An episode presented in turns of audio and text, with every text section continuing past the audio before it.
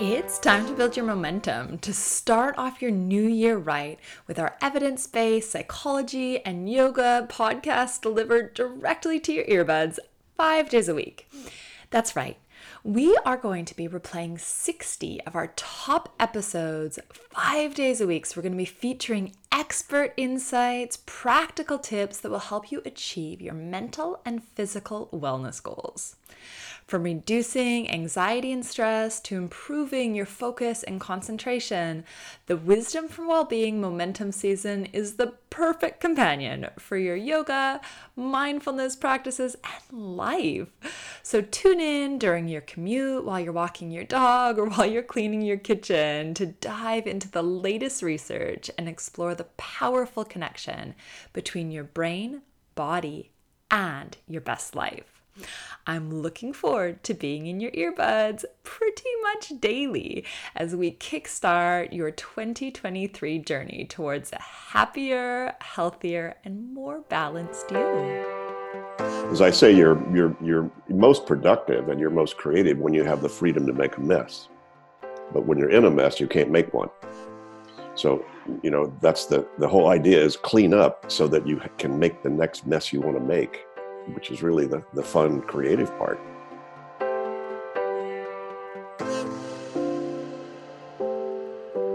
You're listening to the Wisdom for Wellbeing podcast, the show that blends science and heart to bring you evidence based tips and tricks for cultivating a healthy, wealthy, and meaningful life.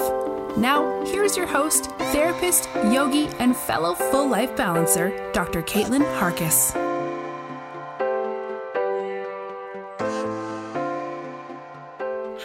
Today on the Wisdom for Wellbeing podcast, I am joined by David Allen. One of the world's most influential thinkers on productivity, David's 35 years' experience as a management consultant and executive coach have earned him the titles of Personal Productivity Guru by Fast Company magazine and one of America's top five executive coaches by Forbes magazine. The American Management Association has ranked him in the top 10 business leaders.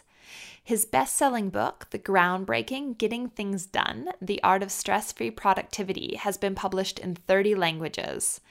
And the GTD, for a shorthand, methodology it describes has become a global phenomenon being taught by training companies in 60 countries. David, his company, and his partners are dedicated to teaching people how to stay relaxed and productive in our fast paced world. In today's episode, David introduces you to the four basic tenets of the GTD system and explains how ultimately even the small stuff like getting cat food is meaningful, important, and needs to be captured in a way where you don't have to be constantly holding reminders in your mind. In fact, modern science has now demonstrated that your mind can only hold four things in your memory at once. So, if you don't have a task management system in place, you're probably using a lot of cognitive energy rehearsing the things that you need to get done. How amazing would it feel to be able to actually focus your mental energy on the moments of your life and the things that matter to you? I think that you'll find this interview is practical, actionable, and that it will inspire you to cultivate some new systems for this new decade. I just wanted to give you a quick reminder that the Wisdom for Wellbeing launch party is continuing on social media, and you can head on over to drcaitlin.com to find more information as well as details about how you can join in. Perhaps going in the running to win a prize related to supporting your body, mind, or soul. So, a very special thanks to our lovely partners that are bringing you this launch party, and you'll hear a bit more about some of them later in the episode. All right, without further ado, here's David Allen. So, first off, I just wanted to say a big thank you, David, for joining me here today on the Wisdom for Wellbeing podcast. It's a real honor to be able to speak with you and to listen you know to your words of wisdom having read your book a number of years ago it's one of the few books that i managed to read through an entire overseas flight rather than being distracted by you know the many movie options. And interestingly enough it was a book that that offered me a new vantage point for how i might be able to organize and live my life. So i wanted to say thank you and okay. you're welcome and thanks for the invitation. Delighted to chat with you Well, I'm very excited. And would it be okay if I started with a quote from um, from your book, actually? Go right ahead. Yeah. Beautiful. So I think this quote really captures what has really drawn me in. So it starts like this What if you had a completely clear mental space with nothing pulling or pushing on you unproductively? What if you could dedicate fully 100% of your attention to whatever was at hand at your own choosing with no distraction? It is possible. There is a way to get a grip on it all, stay relaxed, and get meaningful things done with minimal effort across the whole spectrum of your life and work. You can experience what the martial artists call a mind like water and what top athletes refer to as the zone. Within the complex world in which you're engaged, in fact, you have probably already been in this state from time to time. I think that really captures what the getting things done, or as you've um, called the GTD system, offers to an individual. Would you mind just sharing a little bit about this system and how you came to develop this really amazing stress free productivity system for those of us in busy lives? Well, I first of all have to uh, admit, acknowledge that I have never had any traditional formal education in psychology, business, or time management. So intuitive, perhaps. so everything I came up with was purely experiential, out of my own um, experiences, my own uh, interests, uh, my own exploration, my own development with this stuff. Uh, I guess I came to it. One of the reasons I got attracted to this kind of work are this um, methodology or the, the practices that I talk about in the book is I came from a place where I had experienced what I, I, what I now call the strategic value of clear space. I mean, clear space is a nice place to be. To be present, you'll get more blood to the brain. You'll have better thoughts. You'll, you'll it'll be easier to deal with. you'll deal with life a lot easier. So it's a nice end state to get to, but it's also quite practical. Um, if you're if you're surprised by anything, uh, you will tend to over or underreact if you're not present. And so I learned certainly in the martial arts, if four people attack you in a dark alley, you do not want 2,000 unprocessed emails hanging in your psyche. You, know, you, you, need to be clear. Well, there's, you know, in the high levels of training in the martial arts, and I, I did get a black belt in karate in my 20s, uh, there's a number of meditative kind of practices. And there may be a spiritual component to it, but there's at least a very practical component to it which is the ability to stay present allows you to not overreact, not underreact, which is the optimal state. It's the optimal state to cook spaghetti from, or hit a golf ball from, or have a difficult conversation from. You know, so that I so I I I sort of love that place. I'm also a freedom guy. I don't like to be distracted by stuff or be hung up about things you can't do anything about. And I like that sense of the freedom of clear space. I'm not a naturally organized guy. You can ask my wife about that. I'm I happen to like to be spontaneous and, and free and follow my you know intuitive hunches about what to do. I just discovered that without appropriate practices, it's hard to maintain that state. That's really are, interesting. Uh, that um, from you know a really clear system in place, you have the opportunity for spontaneity and ease. Sure. Ask any good artist, ask any chef, ask anybody who's really good at what they do with any kind of an art and craft. And they'll probably admit and probably demonstrate that before they do what they do, they need to get their the stuff in order. The French chefs call it mise en place, everything in its place.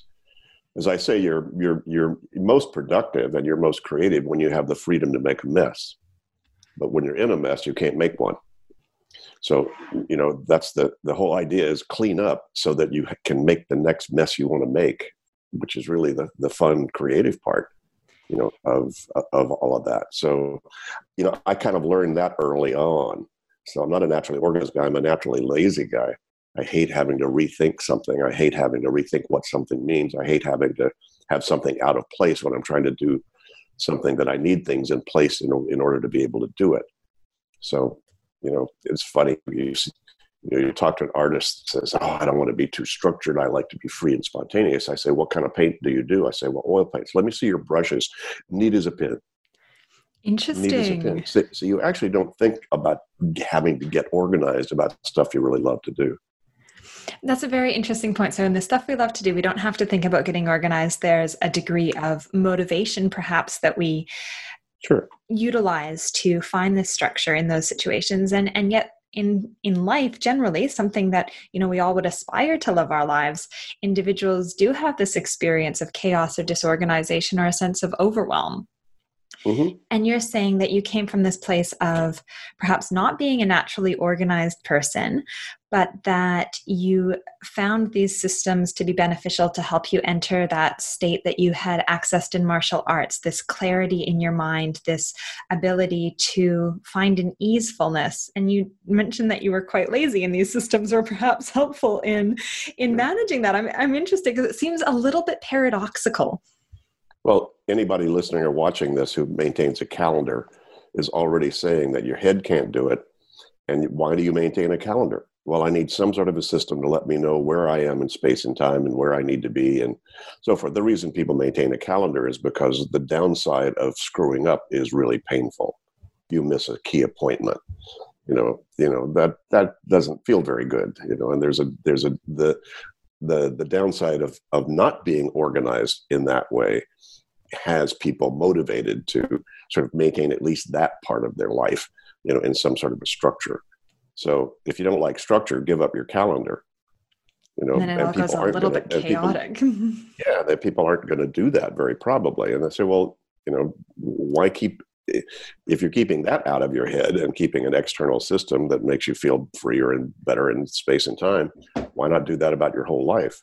Yeah. See, the funny thing, I, you know, what I did was, and, and again, Caitlin, I mean, part of the impetus and motivation for me to do this was not only for myself as my life got more complex, you know, to be able to stay in the clear space, but also because I'd started my own consulting practice and I was dealing with a lot of, uh, you know, consulting and business clients that seemed to be out of control and unfocused or who could at least take advantage of what I was learning for myself about how to stay clear so that was a you know i had a business and professional motivation to also find out what these techniques were.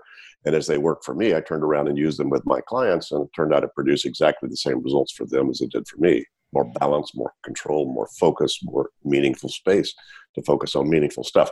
And so that's became essentially the essence of my of my consulting practice because I also was hungry for a model for models to use. That if I wasn't clear what to what to do, I, am sure you, as a practicing psychologist, have your own models. That if it's not clear, you know what the presenting issue is or how to address it, you can pull pull out a model and start to work with it, and it'll help uncover what you need to do and, and keep you focused appropriately. So, you know, sure. I got hungry for models like that, and as I began to find those things, and start to build this. Some senior person in the corporate training world saw what I was doing and said, "Wow, we need that in our whole, whole culture."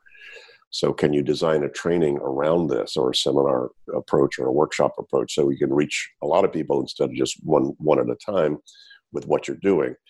So I did, and it turned out to be quite successful. So I found myself thrust into the corporate training world, but that also helped me refine, you know, a, a more defined version of what this methodology was. And then it took me 25 years to figure out what I figured out, and that nobody else had done it, and that it was unique, and that it was bulletproof. And that's when I wrote the book, Getting Things Done. And, and in fact, the system that you've designed now, you know, psychological research science is actually catching up with it, which is really interesting to hear the different ways that modern research is validating something that you designed a number of years ago. And we're kind of going with your experience, your I guess lived lived experience and the situation and such that you were coming to cultivate a framework because you were working in an environment where that was really warranted and necessary. Yeah, indeed. Yeah. Well said. So that's what happened. So with with regards to the getting things done system, the GTD system, would you mind sharing a little bit about how this fits in our modern understanding of, you know, for instance, how many things we can actually be holding in our mind and these to-do lists that we might be trying to keep an eye on or a mind on that get infinitely long? Yeah. Well, as you I'm sure know and and uh, recall from the book that a whole lot of what this is about, at least as a foundation, is to stop using your head as your office. It's a crappy office. Your head, your your brain did not evolve to remember, remind, prioritize, or manage relationships between more than about four things now, which is the new cognitive science research has basically validated that. As soon as you have more than four things you're trying to keep track of and manage, and you're just doing that in your head, uh, you'll tend to be driven by latest and loudest instead of good strategic intuitive intelligence in terms of the choices that you make. And so uh, you know a way to get clear space is to clear the space. The space is basically your mental space. How do you clear that? Well you start to get stuff out of your mind.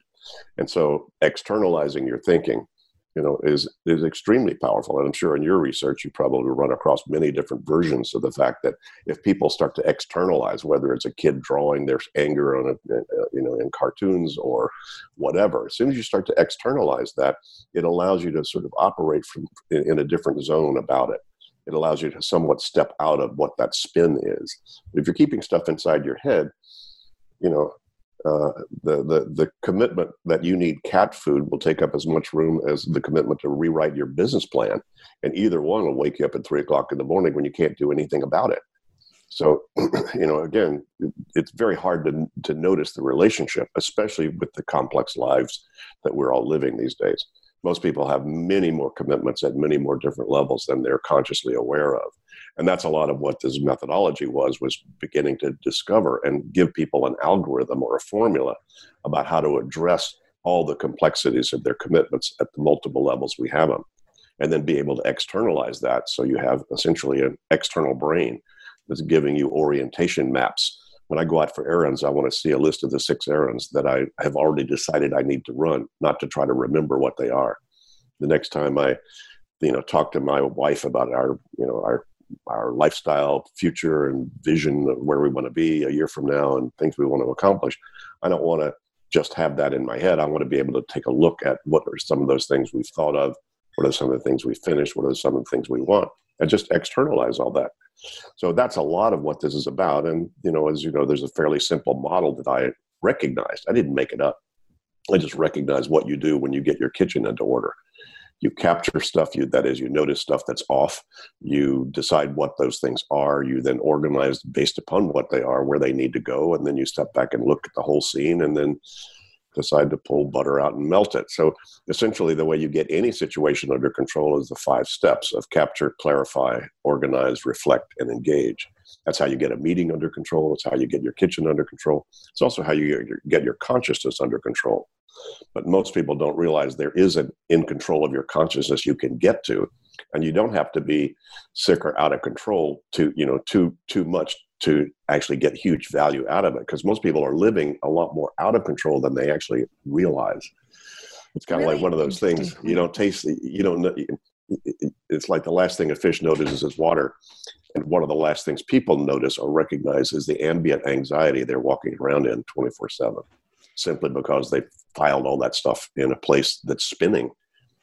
And you're responsible for trying to keep all of those memories and those to dos there. And, you know, it's interesting that you gave the analogy of, you know, errands or cat food and planning where you want your life to be with your wife. You know, that these two seemingly different tasks or memories or obligations priorities are are sitting there taking up the same amount of space and both would benefit from being entered into a system where your mind is not responsible for holding them. So Correct. I'm I'm interested in this because to me, you know, I'm sitting here going cat food and then where you want your life to go. Like these are are so seemingly different activities and one of them aligns with the concept of values, which is a very high level framework for how you're guiding and moving towards your life. And that requires a great degree of reflection and is something that comes up a lot in my work as a psychologist because we often utilize values to help an individual figure out what committed action they can do to live a life that is in alignment with their heart and, and their vision for their future. But it takes a lot, and you highlight it takes a lot to get there. And if you don't have systems in place for managing the day to day details like cat food, it's going to be pretty overwhelming thinking what you want your life to look like. Well, I'm going to push back a little bit. Mm. Why would you have a cat? well, this Let's isn't five whys. yeah. Do the five whys, and you'll find out Yeah. that the cat and having a cat and feeding it is actually very much in alignment with the highest and most subtle values that you probably hold. Why do you have a cat? I love cats. Why do you love cats? God, they kind of open my heart when I'm home. Oh, do you like an open heart, huh? Yeah. Why, do- why do you like an open heart? I'm easier to deal with. I'm easier to deal with myself when that's true. Mm. Great. Why that?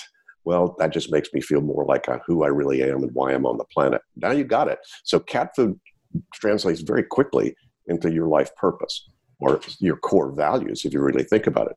And Mm. it is kind of kind of a counterintuitive, I guess, in terms of the methodology I came up with. That that if you don't pay appropriate attention to what has your attention, it'll take more of your attention than it deserves. If you don't deal with cat food, and that doesn't mean you have to go buy it right now. It just means at least write cat food on a post-it on the fridge so that whoever's going to the store next will get it. You know, that'll get it off your mind. But if you and your life partner are sitting there trying to think about your life purpose or where you want to be, and the cat jumps in your face because they're starved, you know, that, you, need, you know, to your, to your point, you know, you need to manage that stuff. And so, in a way, you need to give as much uh, rigor and integrity to your thinking and decision making about the small stuff. And it's all small stuff, anyway.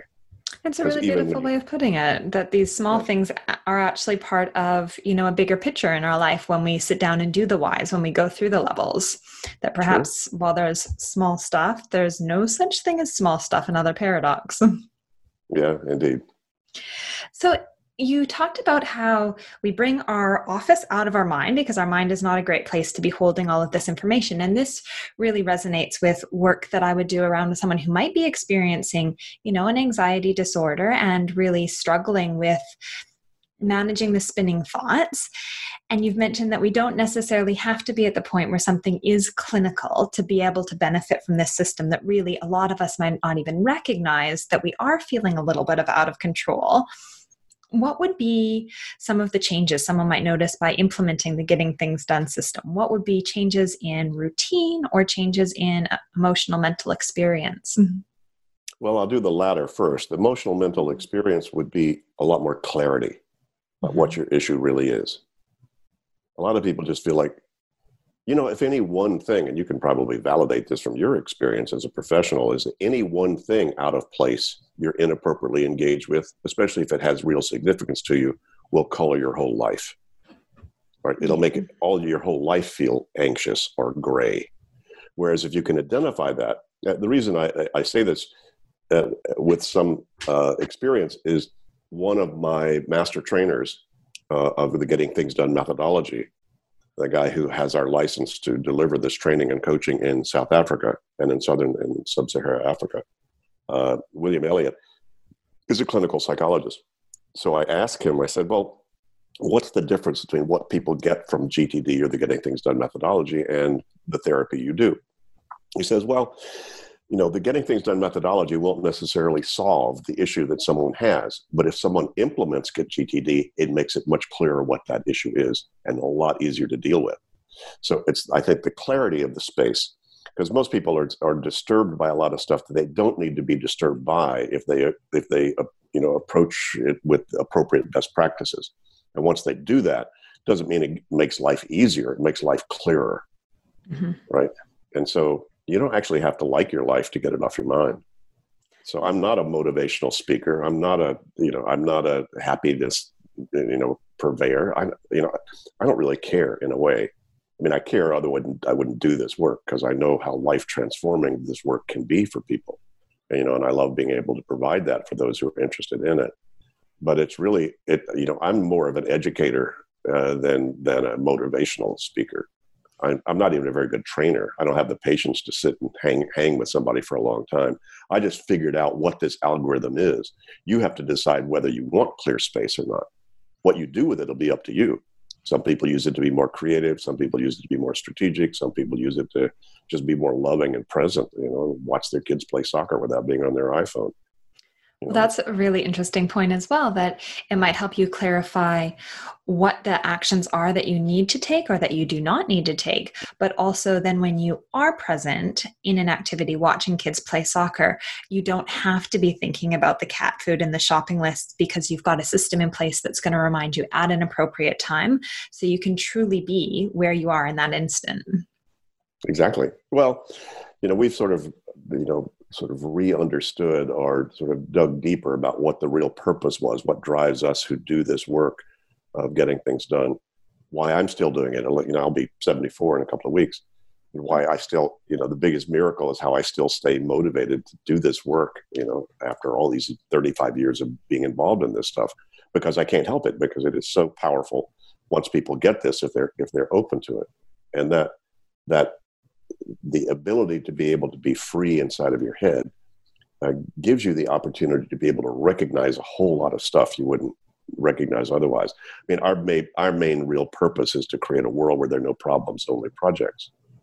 So, you know, in your world, you know, that's pretty challenging. Say, okay, but come on, the, all the new therapies, instead of let's go back and figure out what your mom did to you when you were three years old, that might be interesting information. So you understand what kind of patterns you may be running. But the main thing is, gee, what would you like to have true in your relationship with your spouse or life partner? Well, great. What do you think you need to do to make that happen?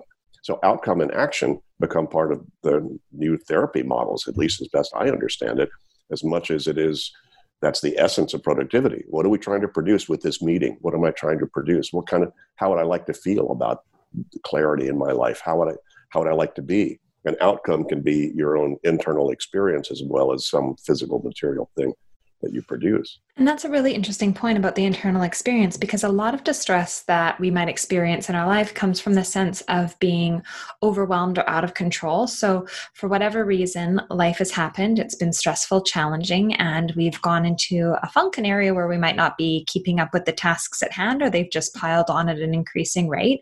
And as we start to feel overwhelmed, then sometimes our you know most intuitive or easiest way of managing that might be to avoid those tasks or to kind of hide our heads or we're just kind of ruminating thinking about them constantly without necessarily having the foresight the awareness of what would be the most effective step. So we sit around and we end up perhaps feeling more guilty perhaps feeling like an, a failure you know these really difficult challenging emotions which of course have us feeling worse for them and create that spiral once again. So we get really stuck. And what's amazing about about the getting things done system is it shows us how to break the loop, not just in having a system, well, it's part of the system, is actually finding that first step that we can take when we have an action or something that's on our plate, which is hugely empowering to know that we're taking action towards something that we need to accomplish. You know, that's positive feedback and creates a positive feedback loop by taking one, which might seem tiny step, one action. Sure. Well, let's take something maybe from your world i'm sure you're familiar with. Someone has you know significantly deep on their mind should i get divorced or not? And so well great. Well what's the desired outcome? I want to be clear about you know establishing a, an appropriate relationship with this other person. Great. What's your next action?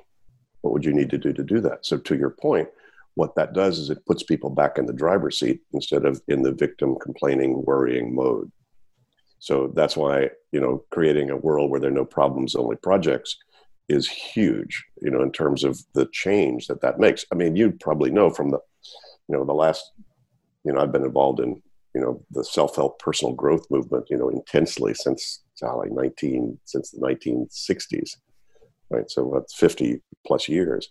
And a whole lot of the essence of that is you are really in control of your life.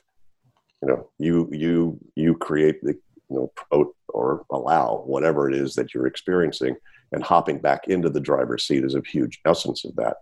But i didn't want to have to confront people with that kind of hard hard news about their life. All i do is just take a piece of paper they've let lie on their desk and go why is that there? And what are you going to do with that? As opposed to that piece of paper or that document or that piece of mail or whatever yelling at them or screaming at them or whispering at them that they tend to go numb to because they don't like that noise uh, they take, start to take control of it instead of it controlling them. Most people don't realize how all of those things they've allowed come into their ecosystem. that they think is potentially meaningful that they probably need to decide or think or do something about and they haven't done that yet they haven't walked through this gtd algorithm about how do i get that stuff off my mind and how do i how to determine what it is they're victims they're at effect of all this stuff coming at them whether that's the social medias and text that are that they're getting or the email that's piling up while they're listening or watching to you and me. People often ask what's new in the world? And i say there's nothing really new except how frequently it is. And so what technology has done is not really changed the world so much. The word processor did and the spreadsheet did. Those changed the world in terms of how we how we create how we work at least for many of us that are knowledge workers for sure but since then what the technology has done is primarily just add connectivity speed and volume so it's got you connected, Caitlin, to a lot more things than you were ever connected to 15 years ago. Yeah. Not only that, the speed and the volume of stuff coming through those channels that you've allowed into your life is just it, it's not slowing down. You're not going to get fewer WhatsApps or emails next year than this year, I'll bet. Right? Yeah, pretty safe bet. yeah, pretty safe bet. And therefore, what's happened, what's changed is the the the number of people that really now need this methodology that I came up with has grown you know exponentially that's why GTD is not, you know, it's kind of like traveling around the world now in terms yeah. of, of, a, of a movement in a way, just because the, not that the methodology has changed. It's kind of old as dirt, and that'll be true 100 years from now. Uh, what's changed is the volume of people that really, really, really are getting up against it in their lives, uh, simply because of the speed of change, how how how quickly things come in that force you to have to rethink and recalibrate your priorities. Which, speaking of this, would it be okay if we talked through each of the steps in the GTD system just sure. briefly so that people who maybe haven't heard of the system before get a bit of a framework? You know, you mentioned it was. Just a reminder that our launch party is happening at Dr. Caitlin on Insta and at Wisdom for Wellbeing Pod on Facebook. Thursday to Sunday, you could go into the running for one of three body packages. Each is comprised of one mix and match lipstick pack from Catherine B, C A T H E R I N E B dot com dot au, creates luscious products made with organic and wildcrafted ingredients, therapeutic grade essential oils, all comprised for deliciousness on your skin a pair of natural rubber flip slide sandals in the winner's chosen size and color, flipslide.com.au. Rebecca has built this company to offer sustainable, slow fashion sandals. Each winner will receive a handmade purse from the lovely Jess at Designs by Dukes. It's Designs, D E S I G N S B Y D U K E S dot net. Just puts her creativity into each item she creates. She personally crafts jewelry, bags, and lovely plant hangers. Finally, the winner will receive a vegan nail polish created by the inspired mama Tiffany at Nailed at Tiffany's. N A I L D A T T I F F A N Y S dot com dot au. Tiffany's polishes are free of toxins and capped with sustainable cypress wood. They also plant a tree for each and every polish sold. Please head to drcaitlin.com forward slash launch TCS to read the full launch terms and conditions. Thank you so much for celebrating Launch Week with us, and good luck if you are participating in our giveaway.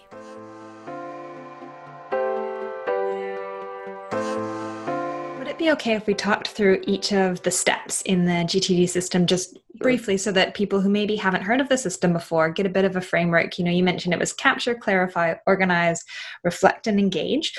Would you mind just giving us a bit of an overview of what, sure. what the first step capture is? Capture is write it down. It's on your mind, write it down or record it or put it somewhere out of your head in some sort of trusted bucket. Mm-hmm. So, you know, I, I, I keep what I'm at, certainly at my desk, I keep you know, a pad and a pen because God knows when lightning's going to strike. In other words, oh, that's right. I just pulled some music off a CD that my wife gave me. She found in a drawer. And how do I get those into Spotify? I tried last night. It didn't work. So I just made a little note. That was off my mind because it's there. And then I'll deal with that, you know, soon. So that's basically capture anything that that I might need to decide or do something about. I can't finish the moment I'm thinking of it. That's what I want to capture. Okay. So write it down. I need cat food. I need a life. I need a wife. I need, I, you know, uh, I got to hire a vice president. I need to look into a new mobile phone business. Most people, it takes over an hour anyway just to identify the stuff that's banging around in their head. I've had people take many hours. I've had I've had people take two or three days just to capture all of that stuff because they lead such a complex and creative life. And so that's the first step is just capture identify what's off, what's not on cruise control, what has your attention. See, there are a lot of things I don't write down because I don't have my attention on it. Yeah. I mean, there there important stuff going on, but it's on cruise control. You know, uh, that, that's all fine. I didn't need to write down. I didn't need to write down take puppy out for pee and poop because Catherine just did that, you know, and so I'm, that's not on any list. So, and that's probably part of the daily routine, the part that you're not needing to think and, about because it's it's habit. Mm. Yeah, and life lets me know. You know, mm. the puppy lets me know. You know, the the the, the things let me know. You know, uh, I, I don't have to go right down, take shower. You know, and it's obvious when I need to. You know, so a lot of that stuff you don't need to write down. But if I said, "Wow, I need to change the," or I need to fix the shower, or we need to get a plumber in to handle that leak that's in the shower right now. That's the stuff you write down.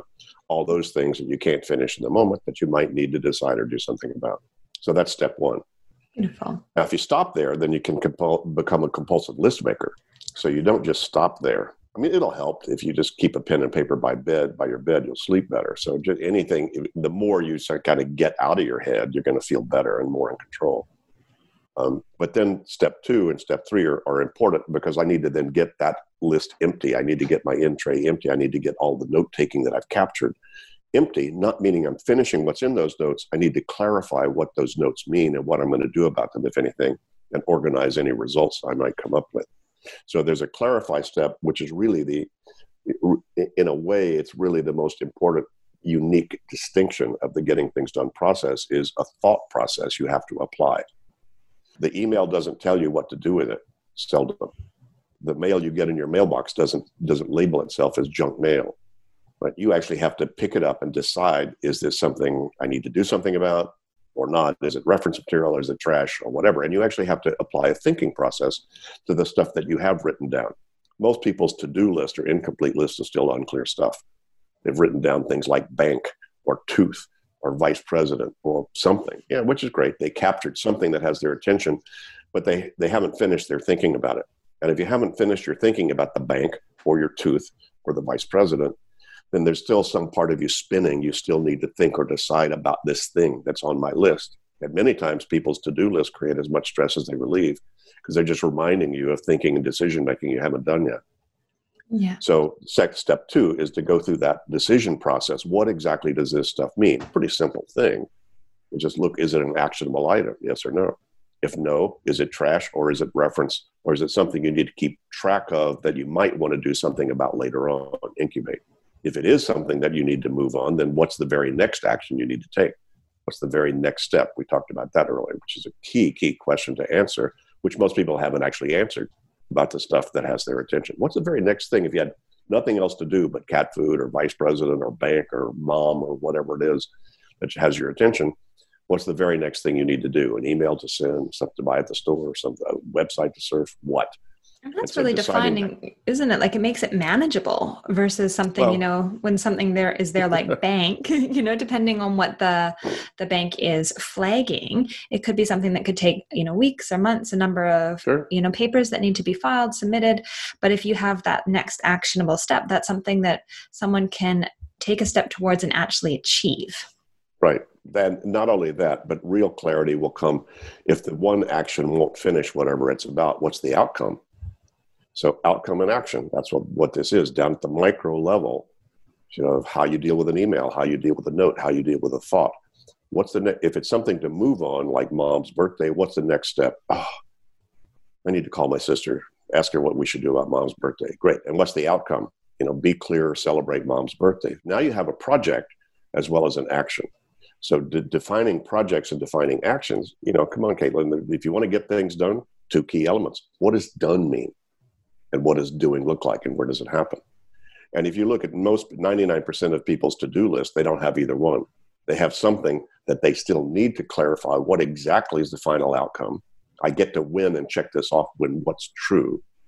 And what's the very next step if I had nothing to do but get to closure on that? Where would I go? What would I do physically right now as a next thing? And those two things, you actually have to train yourself to think about that. It's a cognitive muscle that you actually train. I don't think any of us are born. You know, you probably didn't hop out of your mom and go, gee, mom, what exactly are we trying to accomplish here? And what's the next step? Is that yours or mine? You know, this is actually a learned behavior. And we've seen whole enterprise cultures change with just building those two words into the vocabulary of a culture or a family. Gee, what are we trying to accomplish here? And great, what's the next step? Is that yours or mine?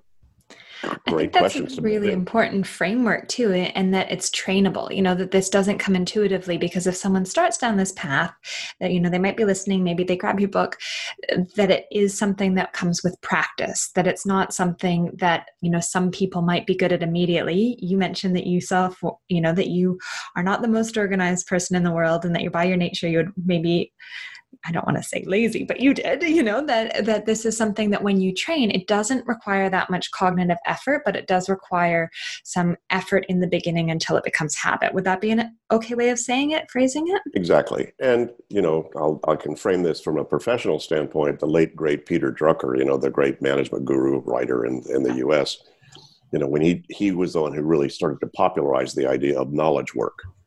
Now, you know, pre-knowledge work, most people just their work told them what to do. They made things and moved things, big pile of unmade, unmoved things, made it clear how to spend their day. But knowledge work means you actually have to think. You know, again, back to the you, the email doesn't tell you exactly what you need to do about what's in that email. You have to decide that. You have to figure that out.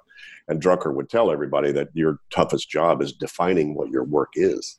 Mm-hmm. You know, what is your work today? What is the work? The work meaning what exactly do you need to do? He didn't tell you how to do that. He just cautioned was a cautionary tale that says if you're in a knowledge work where you're actually having to think about what to do, you actually there is a formula about how to think about it. Now everybody's thinking about an email. It might be, oh, dear, this is an ugly. I don't want to. That's that's a way to think about an email. Or, gee, what, what is this? Uh, what are they asking me to do? What's my next step if I need to do something about it? And is there some outcome I need to keep track of? But that is a cognitive muscle you can train so that it becomes more habitual to think that way, but it doesn't show up by itself. If I, I suppose if it showed up by itself, I'd be out of a job. possibly, possibly. I guess we need the framework and then we need to practice and probably top ourselves up, get the information as we go on with the system. Sure. So, in regards to organize. Uh, yeah. Well, then, if you if I say I need to call my sister to ask her what to do about mom's birthday, but I don't make that call right now, where where am I going to keep track of that so I'm reminded so my brain doesn't have to keep remembering and reminding myself to call my sister about mom's birthday? Oh, I guess I should put that on a list somewhere. Great. That's what organize is. See if you're getting your kitchen under control and you you know you walk in it kind of looks like it's been attacked by somebody and you have guests coming over. First of all, you identify what's not where it is the way it needs to be. Then you decide what it means. That's a dirty dish, that's a clean dish, that's a spice, that's a good food, that's bad food and then you organize. You put dirty dishes where they go. You put clean dishes where they go. You put good food where it goes, and you put spices where that go. That's getting organized. Once you've determined what stuff is. So when you pick up your mail or an email or physical mail, trash goes where trash goes. You know, a reference material that goes where reference material goes. Oh, this is something I need to do. Well, what do you need to do? I need to draft some response to this. Great. So where do you keep reminder that I need to draft that response? So it's basically once you've determined what stuff is, you can't finish in the moment. You need to park reminder so you don't have to keep rethinking, redeciding what this stuff is.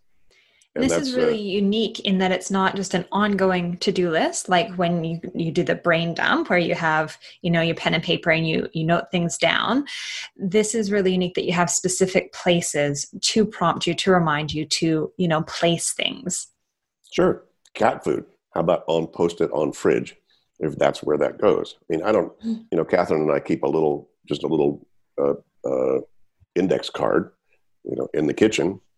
As soon as we realize we need stuff from the store, we write it down on that. So whoever goes to the store picks that up.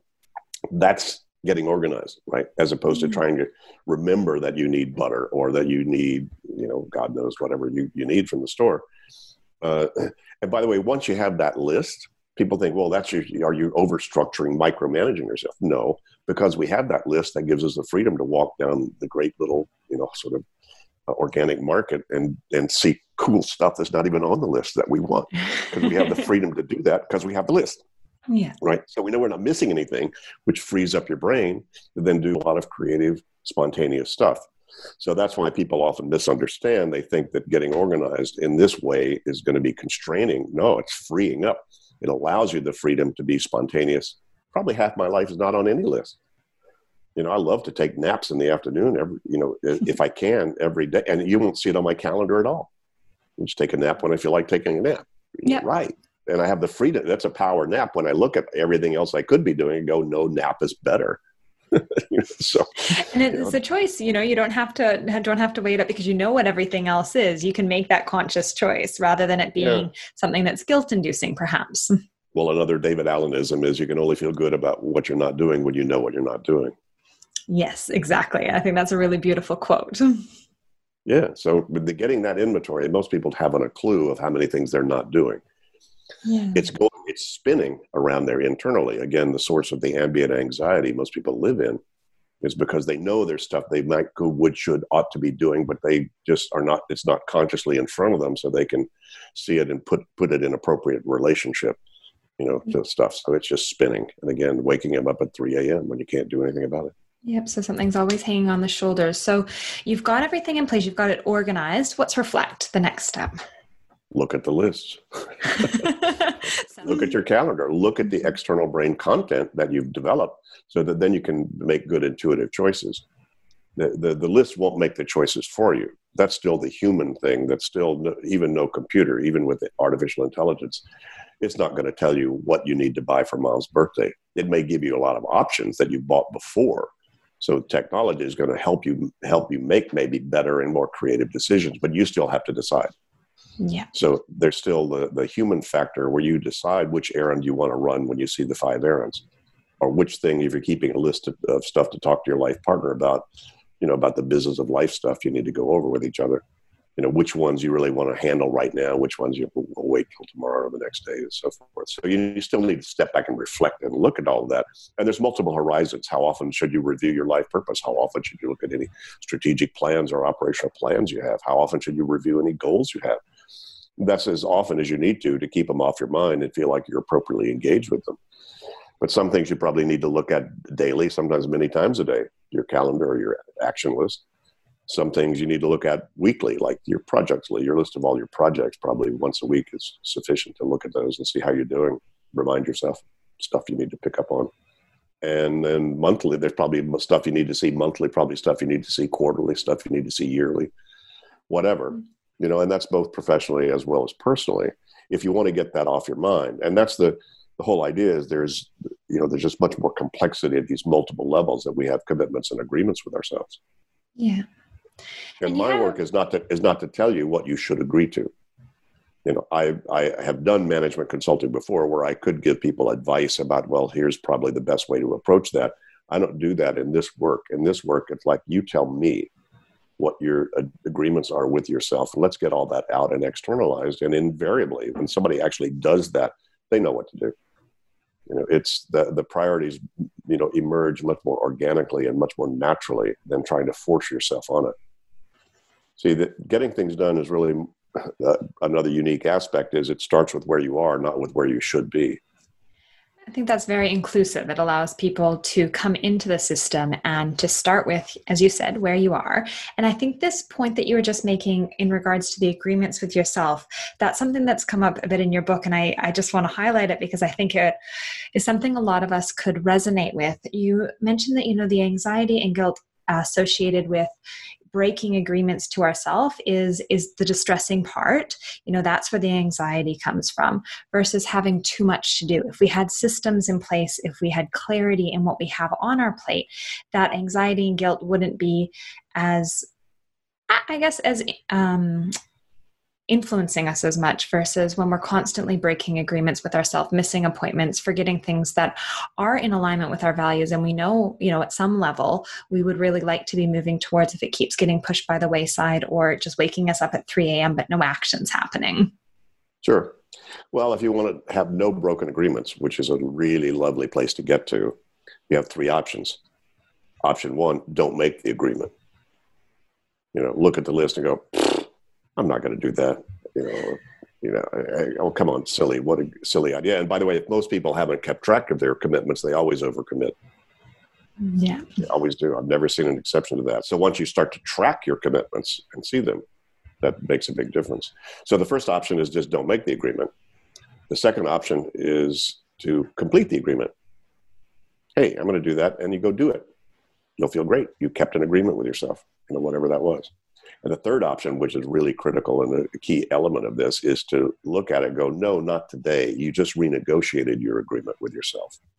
A renegotiated agreement is not a broken one.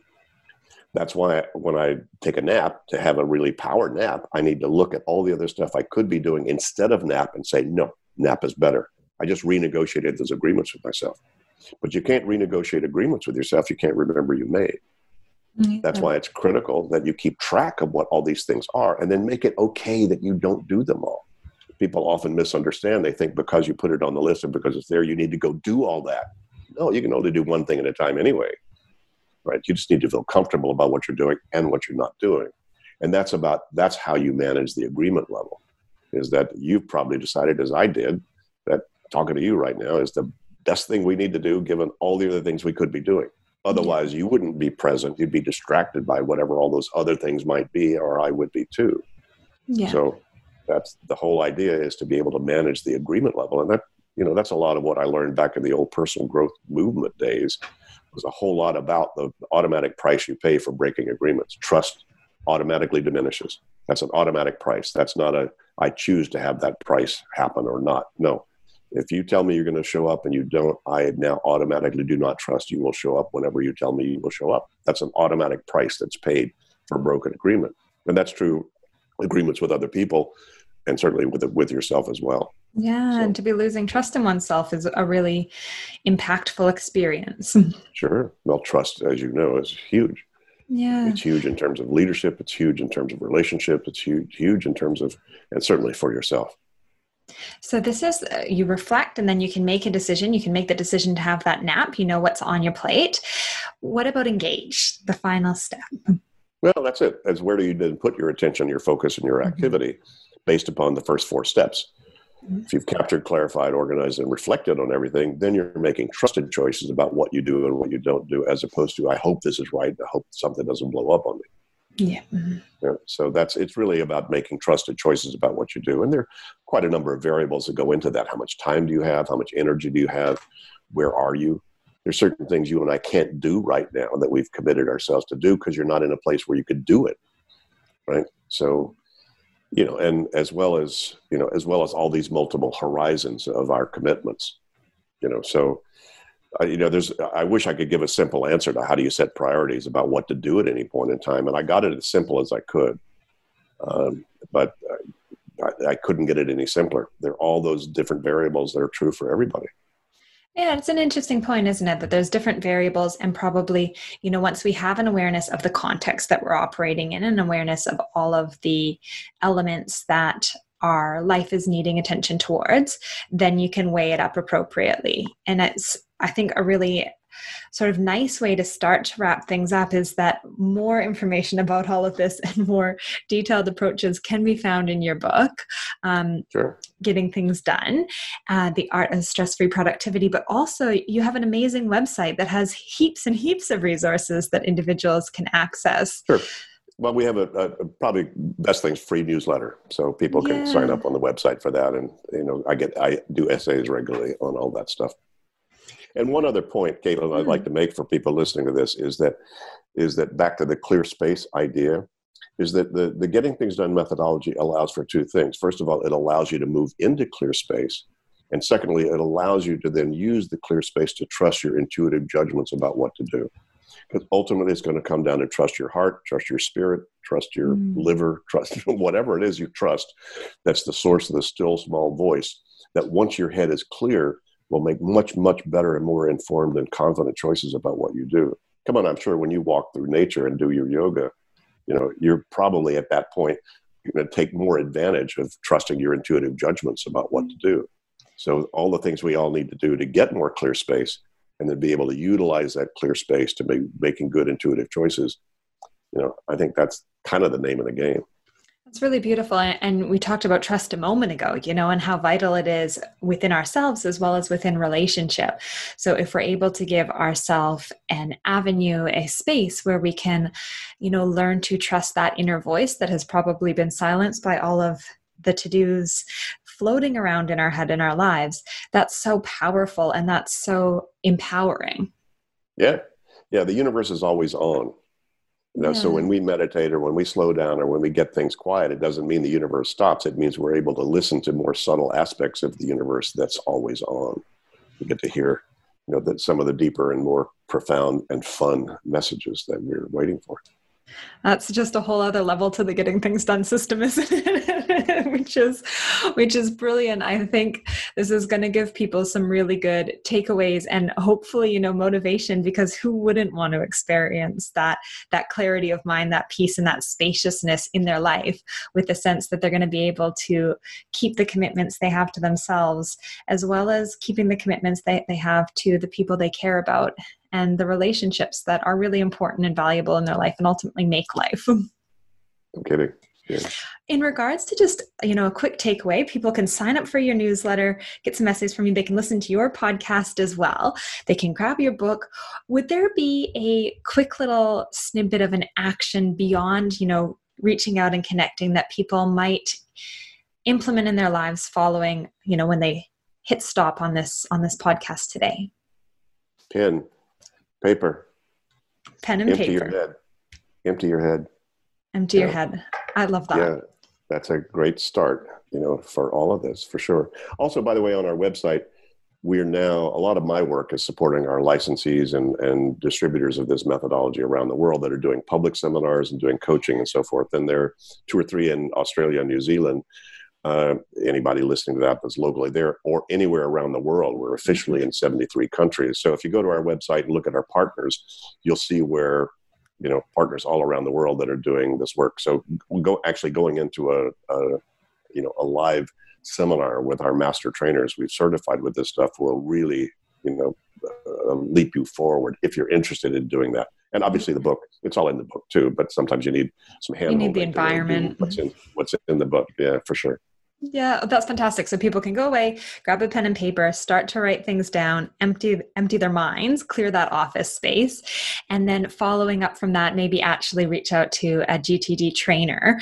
give themselves that actual defined physical space, calendar space to really reflect, integrate this process, and to ultimately then bring that clarity in their minds and their lives. Thank you so much for your time today. This was fun, Caitlin. yeah, this was really fun. You found this interview with David as meaningful as I did. His book, Getting Things Done The Art of Stress Free Productivity, really changed how I organize my life, everything from my calendar to my filing systems. And this said, I'm not perfect and I sometimes fall off the GTD wagon, and then I notice my anxiety and sense of overwhelm starts to rise. So, this episode is going to be a good one to come back to again and again when I feel I need a few reminders.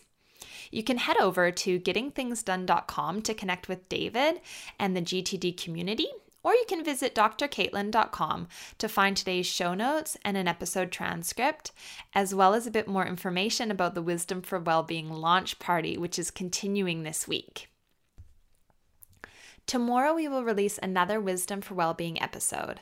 Subscribe now, and you will hear from Dr. Megan Davidson of Love Warrior Healing. Dr. Megan is a licensed psychologist, certified Daring Way facilitator, certified yoga teacher, and faculty member at the University of Nebraska. Having trained with Brene Brown and developed expertise in trauma informed yoga, she shares about her own dark night of the soul journey and how she bridges the domains of psychology and yoga. I found the conversation to be honest, inspiring, and very connecting. I think you will too. Bye for now.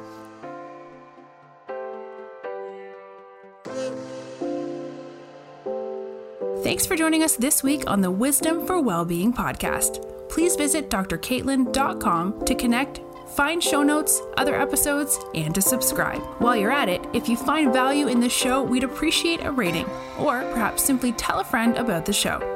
Wisdom for Wellbeing is not a substitute for professional, individualized mental health treatment. If you are in crisis, please contact 000, your local emergency number if you are outside of Australia, or attend your local hospital ED.